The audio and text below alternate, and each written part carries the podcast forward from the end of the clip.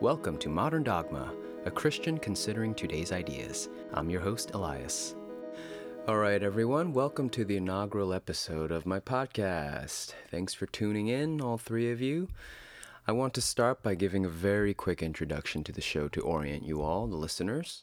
So, first of all, I want to make clear that this show, just like the introduction stated, is a show made by a Christian speaking from a Christian worldview aimed at fellow Christians. So, the assumption I'm going to be talking from is that the Bible is God's perfect, inerrant, sufficient word, and through the lens of the Bible, we can see reality for what it actually is. So, I don't believe the Bible has any mistakes um, when it is read in its proper context, and that's really going to be the driving principle upon which all of my opinions are uh, based. So if you don't share that assumption, there's probably, honestly, very little we're going to be in agreement about. Um, you're welcome to stick around and listen. In fact, I invite you to do so. But just telling you off the bat, I'm not really having a conversation with you. So let's talk about uh, what the show is about. The name of the podcast, Modern Dogma, really encapsulates what I hope to accomplish here. You see, whether or not we realize it, the world is constantly pushing various dogmas or truths that are just assumed. They're not proven, they don't provide any evidence to demonstrate that. In fact, as I hope we'll see as the show progresses, the vast majority of the time, a correct interpretation of the facts actually disprove these uh, worldly teachings. And yet, these dogmas are just repeated ad nauseum on our Instagram feeds, Facebook, TV, mass media, everywhere. Now, as believers of the Bible, we shouldn't be surprised or disappointed when the world peddles falsehoods and thinks in often such absurd ways. But what we need to do as Christians is to filter everything the world teaches us through the lens of Scripture, think critically, think clearly about it, and discern reality for what it really is. So I'll be the first to say at the outset, I'm still coming along in my ability to discern truth, as we all are, constantly growing in wisdom with God's help. But I hope this podcast provides a bit of help from the little bit I know of how to think through some of the most important ideas of our times. I hope it'll be helpful. I think I'll sometimes bring a biblical principle or passage to mind that you may not have thought of applying to a particular situation. And I think some of the topics we'll cover will be interesting to you. So, all right, let's get into today's episode. I'd like to be the one millionth person here today adding yet another opinion into the noise regarding the topic of racism, and particularly address the topic of systemic racism, which is quite the trendy buzzwords these days. So I'm a little bit self deprecating here because, to be honest, I do find obnoxious our current day social media phenomenon where it seems like every single person feels a compulsive need to subject the world to their own special little opinion at all times, in every occasion. Uh, so, anyway, that's exactly what I'm going to do to you right now. And on a serious note, the confidence I draw from to do this is at the end of the day, it shouldn't matter to us as Christians what other human beings think about things, per se. Opinions only really matter if it's an opinion that tries to speak God's opinion, as revealed in the Bible. So, to do that, I'd like to interact with a social media post I've seen written by a professing Christian, I think, getting a little bit of traction that talks about the issue of systemic racism. Now, when I say it's getting traction, I mean relative to things written on this topic from a Christian perspective because anything written from an even remotely religious perspective just gets drowned out by the tsunami of secular opinions, as we know. So, in all likelihood, you've probably never seen the social media post. By the way, I don't know who this person is. Uh, it just kind of, I saw it on my friend's wall. But the reason I'd like to interact with this post is because I actually thought this post was a very intelligent, well articulated example of a common wrong take on racism, systemic racism, and how we Christians ought to be interacting with our culture today on issues of injustice. I'm not going to deal with or quote from the entire post for the sake of time. And also, I'm going to keep this person anonymous. I'm just going to call him DC which is just part of his social media screen name. And I'll be referring to DC as male, but DC may or may not be a man. I mean, the point of this isn't to pick on this person. To be frank, he sounds like a very thoughtful person, so I just want to make this interaction as impersonal and anonymous as possible. I want to deal with the ideas DC is espousing. That's the point here. So the post starts as follows quote, Racism is a heart issue and only Jesus can change people's hearts.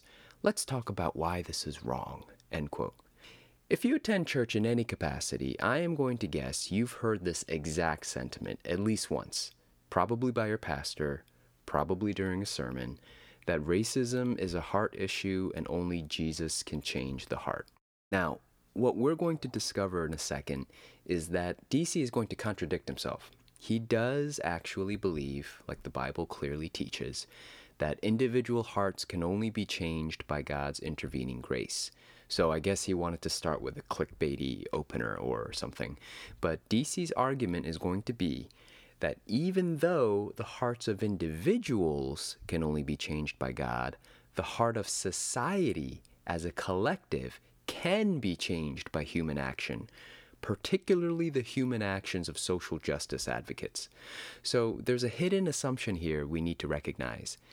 The assumption is that even though individuals can only be radically changed from being a racist to becoming a Christian by God's grace, when you take enough individuals and put them together and form a society or form an economy or form a system, suddenly we human beings, by our power, can change that large group of humans. In other words, we can change the system. DC believes that even though we as humans are powerless to fundamentally change the mind of one person, we can somehow magically fundamentally change the mind of a million persons when they are acting as a group, as in a society or economy or culture. Let me ask a rhetorical question here. Does that sound plausible? I mean, it's hard enough trying to change one person's mind. DC and I are on the same page, actually, that we don't have the power to change an individual's mind. Only God can do that. When you're having a debate with your atheist friend, and if that rare situation happens where he actually says, you know what, I think you're right. I need to believe in Jesus and be saved, we recognize immediately that what just occurred is a miracle. We recognize that we didn't change our friend's mind, God did. Yet, where we disagree is I recognize that if I am powerless to fundamentally change one racist person's mind without God's help, what hope do I have in my power to fundamentally change a racist society? A million racist people, let alone one racist person. Well, let's continue with DC's argument. Quote, the idea of heart issue assumes that racism is only individual hate that never extend beyond people's hearts. Untrue. Racism is systemic and embedded in our governance, economy, and legal system. Humans created the system. They built the system around their racist beliefs. Even if an individual is not racist, the racism persists in the system. End quote. So actually, I more or less agree with this statement. I think this is an important point that I've been finding a lot of my more politically conservative Christian friends reflexively rejecting. That'll actually be another episode where I want to discuss some of the wrong ways of thinking about racism I think politically conservative Christians are finding themselves stuck in. But DC makes a fairly solid point here that I think it's important to bear in mind. The present world is an evil place. 2 Corinthians chapter 4 verse 4 states that Satan and the forces of evil are the god of this world that blinds the minds of unbelievers, God with a lowercase g. But nonetheless, the true God has given the devil a limited reign over this age and over our systems of government. This is why Jesus states that we are not to love the world or the things in the world. And in fact, Jesus goes on to say that if anyone loves the world, the love of the Father is not in him. That's 1 John 2:15. The world system is corrupt and fallen and full of evil, systemic evil. And for my conservative brothers and sisters out there that say you believe the Word of God, I say back with gentleness, you're contradicting yourself if you state on the one hand that the world is evil and we should hate it, yet at the same time reflexively deny the likelihood that America today still suffers from systemic racism. Now, I don't know what national context DC is speaking from, but I'm going to assume he's American uh, just because of his screen name. So I'm going to speak from that perspective. If we Christians believe 2 Corinthians 4 4, we should expect America actually to be systemically racist.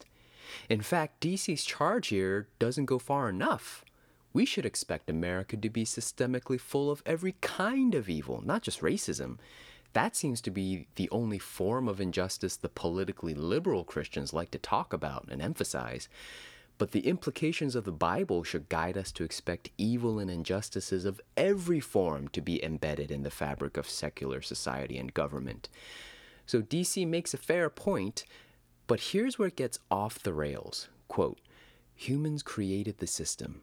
They built the system around their racist beliefs. Then DC insists humans can change the system, end quote. Is that really true? Once again, if we can't change the mind of one racist person without God's miraculous help, how are we leaping to the absurd conclusion that we can change a racist system that is composed of a thousand, ten thousand, a million racist people? There's this assumption by DC that a system is some abstract, nebulous idea, that it's in an entirely different category from individual people, such that you can change systems in a way that's different from changing people. But a system, a society, a culture is nothing more than a lot of individual people as well as all the complex interactions between them. So I ask again are we really to believe that we can change the world system the course of history for the better? Oh, we can certainly change the course of history for the worse. We can start world wars. We can burn down Black Wall Street in Tulsa, Oklahoma in 1921. We can make it legally permissible to murder millions of unborn children. By the way, notice I'm using the word we to describe these atrocities, not white people burning down Tulsa, Oklahoma, not liberals murdering millions of unborn children, not Nazi Germany inciting World War II. Us, humans. If we want to play identity politics today, by the way, that'll be another episode where we define what that is. But for those of you who know the term, if we want to play identity politics, if we want to play the intersectionality game, let's all take ownership of the true biblical class of identity we all belong to sinful human beings. Let's not pretend we're such perfect people that are so much better than the serial killers on death row. Let's stop lying to ourselves. We directly, personally contribute to making this world a worse place to live in for everyone. All of us perpetuate systemic evil of every kind, not just white people, not the oppressor class, you, me. We are the problem with the world today, us. And that's why Jesus had to die for us. That's why Jesus needs to come back and create a new world. That's the hope we look to as Christians. If you're willing to accept the fact that Jesus died for your sins, you need to accept the fact that you helped perpetuate the systemic injustice of our world. I don't care what color your skin is. You are all guilty. I'm guilty. In fact, God says emphatically in Romans 3 none is righteous, no, not one. So, yes, we can certainly change the system, but to make it look a lot more like us, vile sinners. But DC is insisting we can change the system for the better. He argues, quote, we used to have a system of racism called Jim Crow that included segregation and lynching. Did we wait for Jesus to change the hearts of all the racist people upholding that system? No. Civil rights activists fought against it, many losing their lives, and the Civil Rights Act, among others, was signed into law. End quote. This point right here shows the all too common myopic, short sighted view of history we 21st century Westerners adopt. We seem to have the sense that our point of view as contemporary Americans defines all of human history with zero regard for the fact that our nation and our version of human society is but a blip on the vast scale of human civilization. Because the truth of the matter is, for the overwhelming majority of human history, the secular world's standard for good and evil uniformly contradicted our most cherished contemporary American values. Slavery, in particular, was the simple assumed reality of civilization until very, very recently. For most of world history, you did not even think to conceive of a world where human beings did not own other human beings, because it was not a self evident truth that people shouldn't be owned. Why not? My tribe is stronger than his tribe, and I'm really sick of harvesting my own wheat. Why can't I enslave them? Yeah, it straight up sucked to be a slave. And you had slave revolts, but you never revolted because one of your slave friends was passing out a humanitarian leaflet going, Comrade, our enslavement is the artifact of a system of injustice that perpetuates the myth that men are unequal and we must rise and violently uphold our rights. No, nobody made that argument. Nobody talked about equal rights or whatever. Why is it that modern Western civilization believes segregation is wrong? Please don't hear me incorrectly. Segregation is wrong. but I'm asking, where does our sense of the self evident wrongness of segregation, of the self evident wrongness of lynching, come from? Why do we just assume racism and slavery is wrong?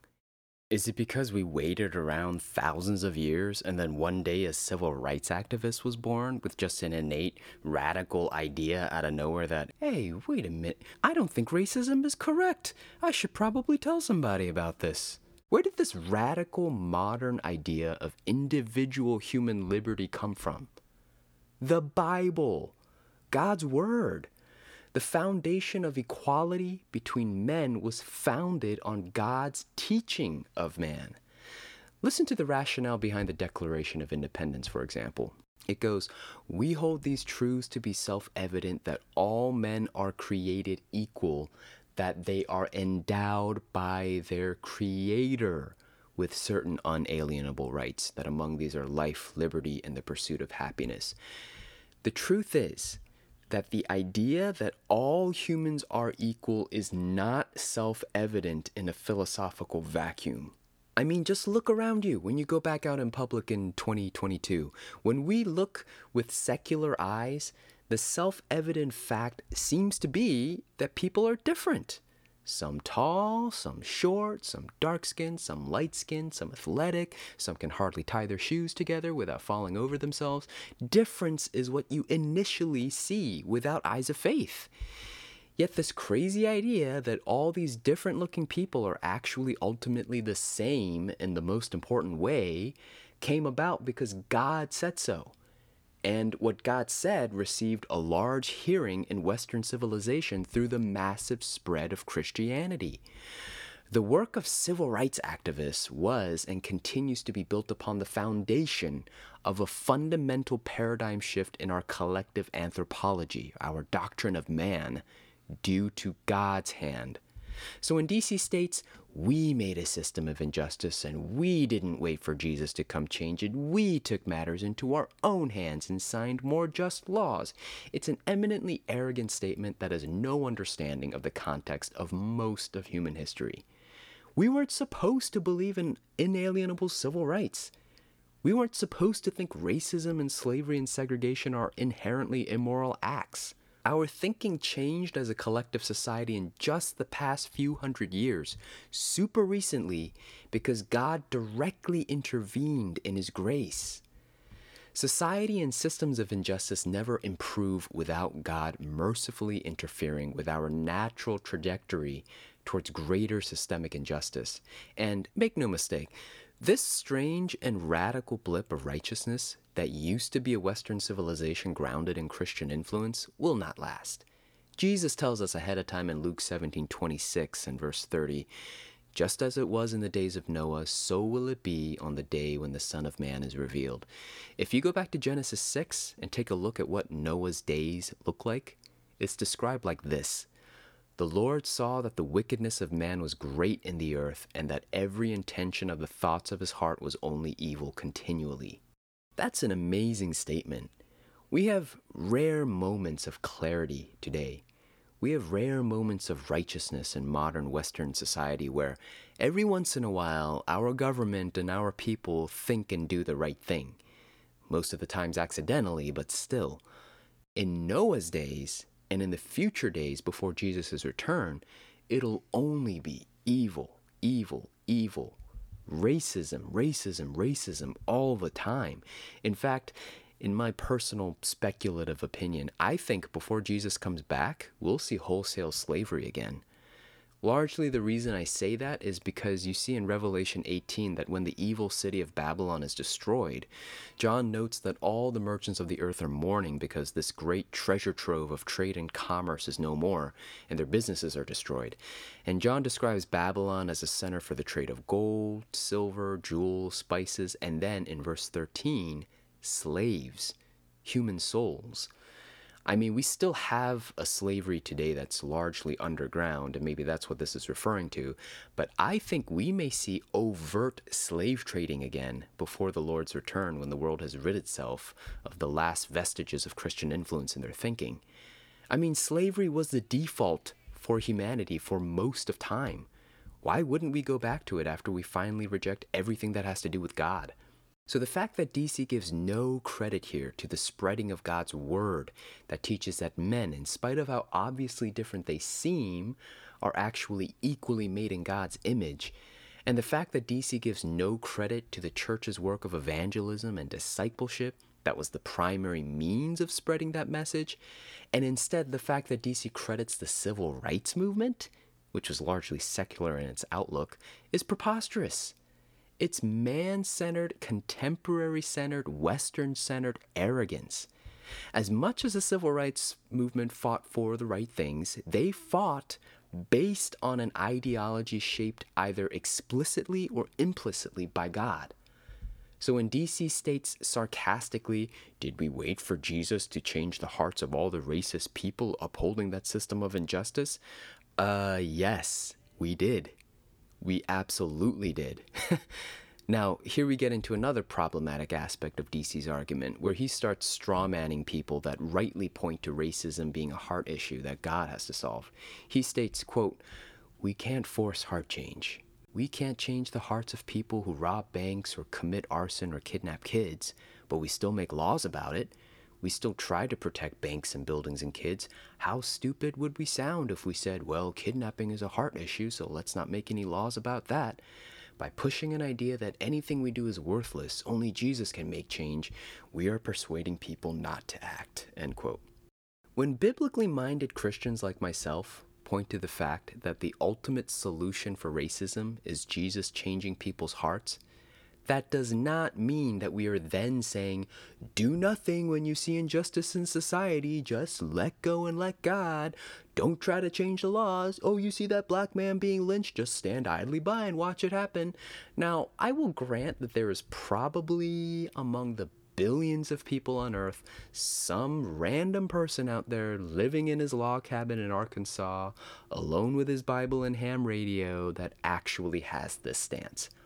But I actually attend a sizable, very politically and theologically conservative church. The bulk of my friends are very conservative and vote Republican. I've attended a conservative evangelical Christian conference with thousands of conservative Bible believing Christians. All this to say, I am speaking with intimate familiarity of the people that hold this position that racism is a heart issue and Jesus has to ultimately fix it. And guess what? None of us is then arguing based on that fact that we shouldn't attempt to have sinful laws change for the better. So I guess my response here is really DC, who are you talking to? Who is this post addressed to? Who are these people spouting sound theology on the one hand and then believe, based on that sound theology, that we shouldn't protect and love our neighbors? It does sound stupid. I agree to say, well, we can't change racist people's hearts, so let's just keep letting racist laws stay in place. Where exactly are these idiots that you refer to? What is this demographic that you are targeting? It would appear that what DC considers doing nothing is the work that Bible believing Christians are actually very busy doing, which is what Jesus told us to be busy doing, which is the work of making disciples. You see, Jesus left one explicit charge after he resurrected from the dead and right before he ascended into heaven.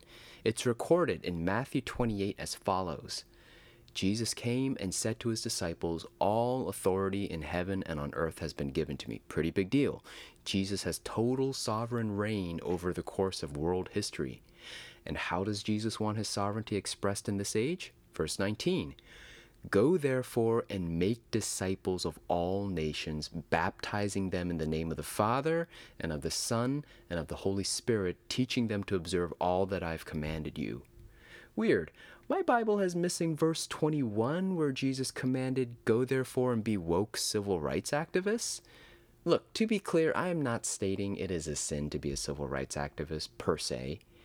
But DC's attitude here is reflected of so many professing Christians that lean to the political left that are imposing the sin of apathy on fellow brothers and sisters they don't believe are culturally engaged enough in the way they define cultural engagement which is typically through ingesting secular resources on racial injustice, attending political rallies, and aligning themselves with godless civil activist groups. You see, Christians are actually very cognizant of how evil our age and our government is. We are very aware of the fact that we are a city set on a hill, we are a lamp shining in a dark room, and we need to shine that light as brightly as possible. We need to rub shoulders with our culture and influence it for the better. That's why we strive to be so busy in the work of evangelism and discipleship. We all have limited time and resources.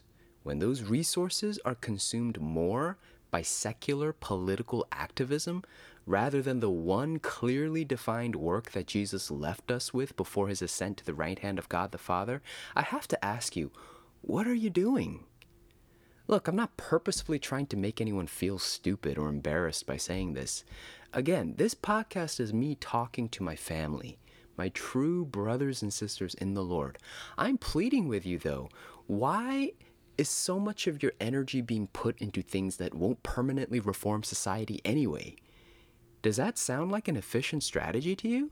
Does that sound like an efficient allocation of your limited time and resources? Here's a question I want to ask DC and people that hold to DC's position. So, the ambition is we need more social and political activism because our goal is to change laws, okay? But where do laws come from? Think about it.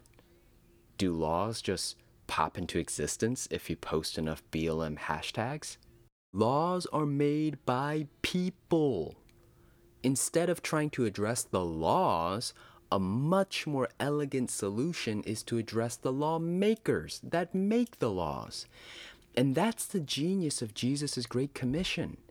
If you want righteous, less racist laws, we need to attack the problem by making more righteous, less racist lawmakers. And how about the police that BLM advocates are saying are so systemically corrupt?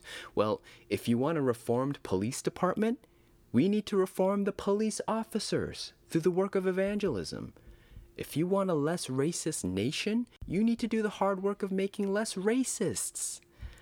Ironically, DC states we can't change people's hearts, so I'm not going to bother trying and I'm going to throw my time into political activism instead. Who's the one with the defeatist attitude here? Who's the one throwing up their hands and saying, let's not do anything about the real problem? I mean, that's the humbling part of evangelism. We can't produce any of the good fruit. We can't produce salvation.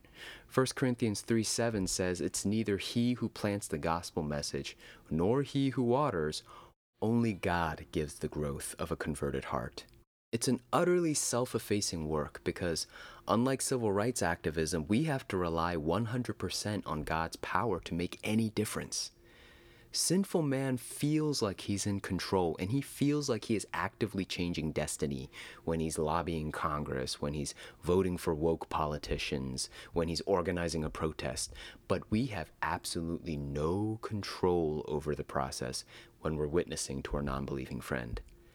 And yet, Jesus knew what he was doing when he commanded us to throw our energy primarily into discipleship because it's only in discipleship you actually attack the root of racism that is plaguing our country today, and that's individual people's hearts. Now, before I close, I know I angered some of my listeners here, and when we get angered, we tend to not really listen. I'm as guilty of this as the next person. But please, don't overreact against anything that I just said. Please note, I did not say civil rights activism is sinful in itself or there's absolutely no use for it. I said earlier that there were elements of the past civil rights movement where it stood for righteous causes. However, I am arguing that the limited success the civil rights movement enjoyed was because God already did the hard work of stepping in and changing Western culture through Christians evangelizing. Christians built up the righteous pressure of a thousand pounds of bricks on the camel of oppression. The civil rights movement just put that last straw on top that broke the camel's back. And in fact, the beauty of evangelism is you produce better political activists, ones that aren't trying to engage the government and society through worldly means or with worldly ways of thinking. Discipleship produces better politicians. We reveal how man centered and how self important our heart is when instead of crediting God for the unusual righteous reforms modern Western civilization made, we credit civil rights activists. And we reveal how earthly minded and unbiblical our perspective is when we see the evils of our society and accuse fellow Christians of not doing anything because all they're doing is evangelizing. Thanks for joining me today on Modern Dogma. Men err, God is sovereign.